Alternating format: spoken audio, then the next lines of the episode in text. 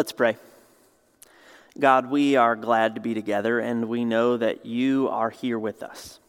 So we pray that you would open our hearts by the power of your Spirit, that you would open our ears and our eyes, our hearts and our minds, so that we might hear a word from you.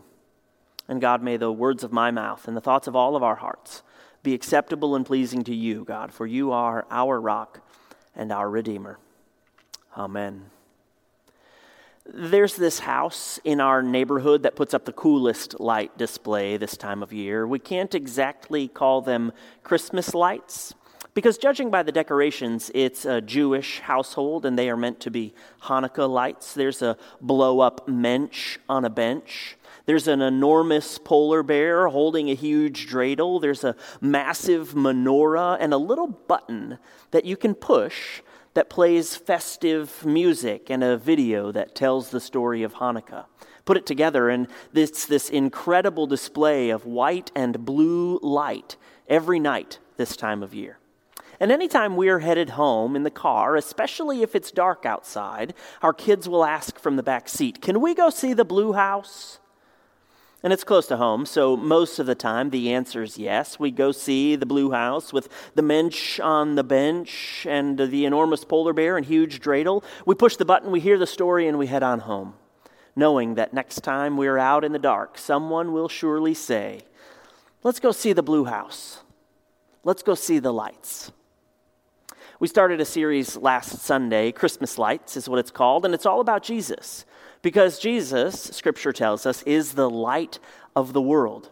And this Advent, just like every Advent, we remind ourselves and proclaim to all the earth that Christ is coming into the world. And there are some key phrases that we're using throughout this series know the light, see the light, love the light, be the light. These phrases help us think about how we interact with Jesus, the light of the world, and I think they help us understand how we can welcome him into our lives in such a way that we are transformed and become vessels for his light to shine into the world. Last week we started with Know the Light. And we read this lovely story of Jesus going up a mountain with some of his disciples and, and then beginning to shine like the sun. He was transfigured before them. And, and suddenly they knew that Jesus wasn't just another exceptional human being, not just another powerful prophet, not just a great teacher and example for all, but that Jesus was, in fact, the decisive representation of the divine, the source and judge of life. He was God Himself. We too can know Jesus in this way that He is God made flesh, with all the glory and power and majesty and wonder of God, yes, but also with human hands that reach out to us when we hurt, and with a human voice that says, Do not fear when we are afraid. We, when we know the light, we know that Jesus' mission is to save the world, not condemn it. When we know the light, we know that Jesus wants to be with us not against us. And when we know the light, we know that He shines into every darkness. And this morning's focus is see the light. The scripture that will guide us comes from the Gospel according to Luke. It's something of a poem, a song sung by Zechariah, the father of John the Baptist. And he's sort of reciting it to or about his son, John, who will prepare the way for Jesus. Let's read it together. It's Luke chapter 1, starting in verse 68. Blessed be the Lord God of Israel, for he has looked favorably on his people and redeemed them. He has raised up a mighty Savior for us in the house of his servant David, as he spoke through the mouth of his holy prophets from of old, that we would be saved from our enemies and from the hand of all who hate us. Thus he has shown the mercy promised to our ancestors, and has remembered his holy covenant, the oath that he swore to our ancestor Abraham, to grant us that we, being rescued from the hands of our enemies, might serve him without fear, in holiness and righteousness before him all our days. And you, child, will be called the prophet of the Most High For you will go before the Lord to prepare his ways, to give knowledge of salvation to his people by the forgiveness of their sins.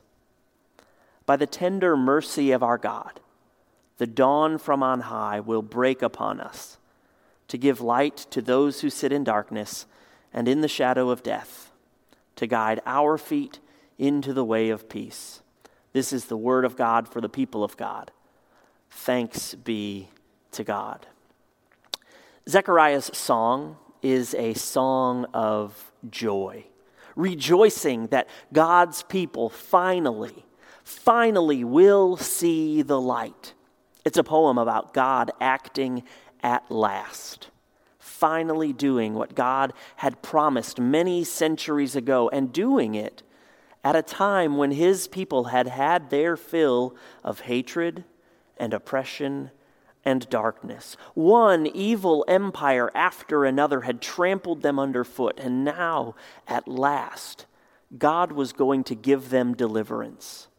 When we read the poem, we can feel the long years of pain and sorrow and darkness and death that had overshadowed Zechariah's mind. But when we read the poem, we can also feel the long years of quiet prayer and trust. God had made a covenant with Abraham. God had promised to send a new David. God had spoken of a prophet who would go ahead and prepare the way. All these things Zechariah had known and had believed and had prayed for and had longed for. And now, now they were all about to come true. And we can read much of this poem simply as a celebration of what we might call political salvation the defeat of enemies, the installation of a new leader. But there are also signs that Zechariah's vision goes beyond, beyond a simple realigning of political powers God's mercy, the forgiveness of sins, the rescue from death itself, all of this points to the deepest and widest meaning of salvation. It's not so simple as, oh, finally, life will be easier now. No, Luke is preparing us to see that God, in fulfilling the great promises of the Old Testament, is going beyond this worldly salvation and opening a door to a whole new world in which sin and death themselves will be dealt with and defeated. The metaphor that Zechariah uses to communicate all of this is one we live every day the sunrise. Here's what he says, verse 78 By the tender mercy of our God, the dawn from on high will break upon us to give light to those who sit in darkness and in the shadow of death, to guide our feet in the way of peace. The dawn from on high will break upon us. I'm not one of those people who is often awake at dawn. And frankly, I've never set my alarm so that I could be uh, able to see the sunrise. But there have been plenty of times throughout my life that, that I've seen the sunrise the dark night gradually giving way, growing lighter and lighter until finally the sun breaks the horizon, firing up the sky. Zechariah uses this metaphor on purpose because the people of Israel have been through a long, dark night, but they have known all along, they've known all along that it wouldn't last forever. They had known that the darkness wouldn't last forever because God had promised that it wouldn't. It's the perfect metaphor for Advent, the sunrise. Because God is coming into the world, we may not be able to avoid the suffering and darkness of, the, of life. But like the sun rising in the east, there is nothing we can do to stop the light of God from breaking into the darkness to heal and redeem the whole world. You know, you can see the sun rise any morning, even if it's not in some picturesque place at the coast or in the mountains. You, you can sit outside anywhere with a cup of coffee and see the dark turn to light, even on the cloudiest of days. And it's hard not to feel hopeful when you see the sun rise, when you're reminded in a very real way that darkness cannot overcome the light. There's no way to stop the light from coming into the world, but there are there are plenty of ways to deny it entry into your life. You could sleep through it. You could keep the blinds closed. You could stay inside all day. And it's the same with Jesus. There's no way to stop Jesus, the light of the world, from coming into the world. But there are plenty of ways to deny him entry into your life, and thus to deny that his presence could have any impact on you. And you get to make that choice. You get to choose whether you look for and see the light and this time of year, not only is there a sunrise each and every morning to remind you that Jesus is coming into the world, to remind you that there's no stopping God who is making all things new, but there are also neighbors all around us who put up beautiful strings of Christmas lights on their rooftops, hanging from trees, lining the sidewalks, each and every one a very real sign that the light of God is not far away. Light, of course, is our guiding metaphor in this series. So things like sunrise and Christmas lights provide poetic imagery.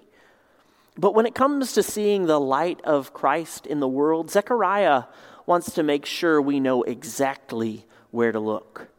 Listen again to how he says it in verse 78 by the tender mercy of our God.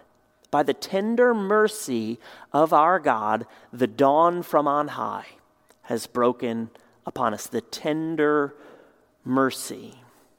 It's the second time in the song that Zechariah mentions God's mercy. And here we find the fundamental basis for God's behavior at all times. God is merciful.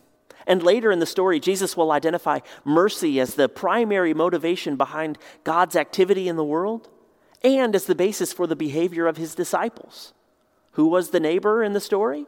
The one who showed him mercy. Mercy is simply compassion or kindness. Compassion or kindness shown to someone who may or may not deserve it.